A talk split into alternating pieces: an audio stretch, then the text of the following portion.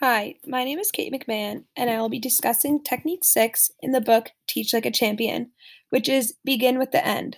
I encourage you all to use this skill while lesson planning to benefit your students and all your lessons overall. Beginning with the end is often called backwards design and is a great way to lesson plan focusing on connecting the learning outcomes and goals with other parts of the lesson. This um, concept is something that we've talked about a lot in a lot of our college classes. So I hope you all, are familiar about on it. Backwards design is focused primarily on students' learning and understanding. When teachers are designing lessons, units, or even courses, they often focus on the activities and instruction rather than the outputs in the instruction when teachers normally plan. This way of planning means teachers often focus more on teaching rather than learning. This perspective can lead to a lot of misconceptions that learning is the activity.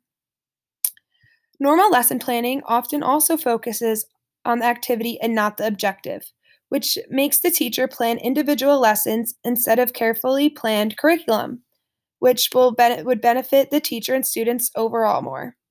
When teachers plan lessons around the fun, engaging activity, they often forget about the lesson outcomes and objectives the students want their the teacher wants their students to achieve.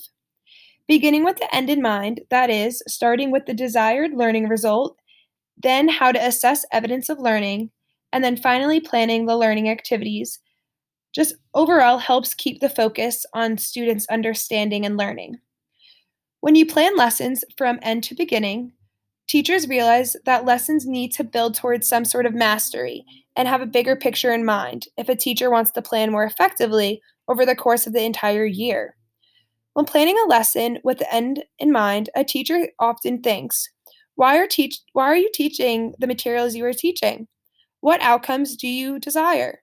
How will this outcome relate to what you will teach the next day? Beginning with the end has four steps to lesson planning. The first is to plan from bottom to the top.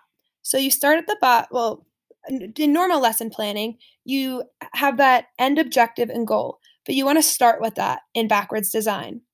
Step number two is define the next lesson based on that day's mastery. So you want to look back on your lesson the previous day and see what your students have mastered. What are they understanding? And you want to build your lesson on that. Step number three is to make sure you plan short daily assessments to check if those objectives are being mastered and understood. So that's just including an exit ticket, an overall check to see if your students are comprehending what you are teaching them. And step four is what you would do at the beginning of normal lesson planning, but here you finally decide and plan your engaging activities. When you flip your planning, everything in your lesson is based off your end objective or outcome and goal and not the activity, like I've been saying.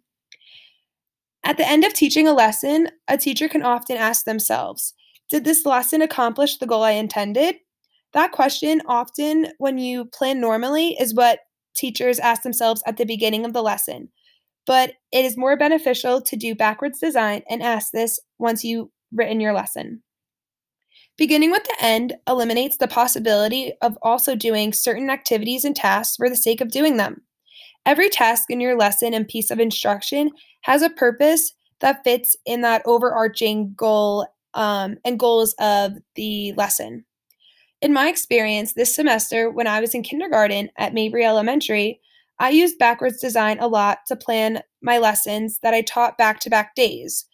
So when I taught math on Tuesday and Wednesday, Beginning with the end was a great way to see if my students understood what I taught them the, on the first day and if I had to reteach anything the next day and what I really needed to include the next day for the second part um, of the second lessons I taught.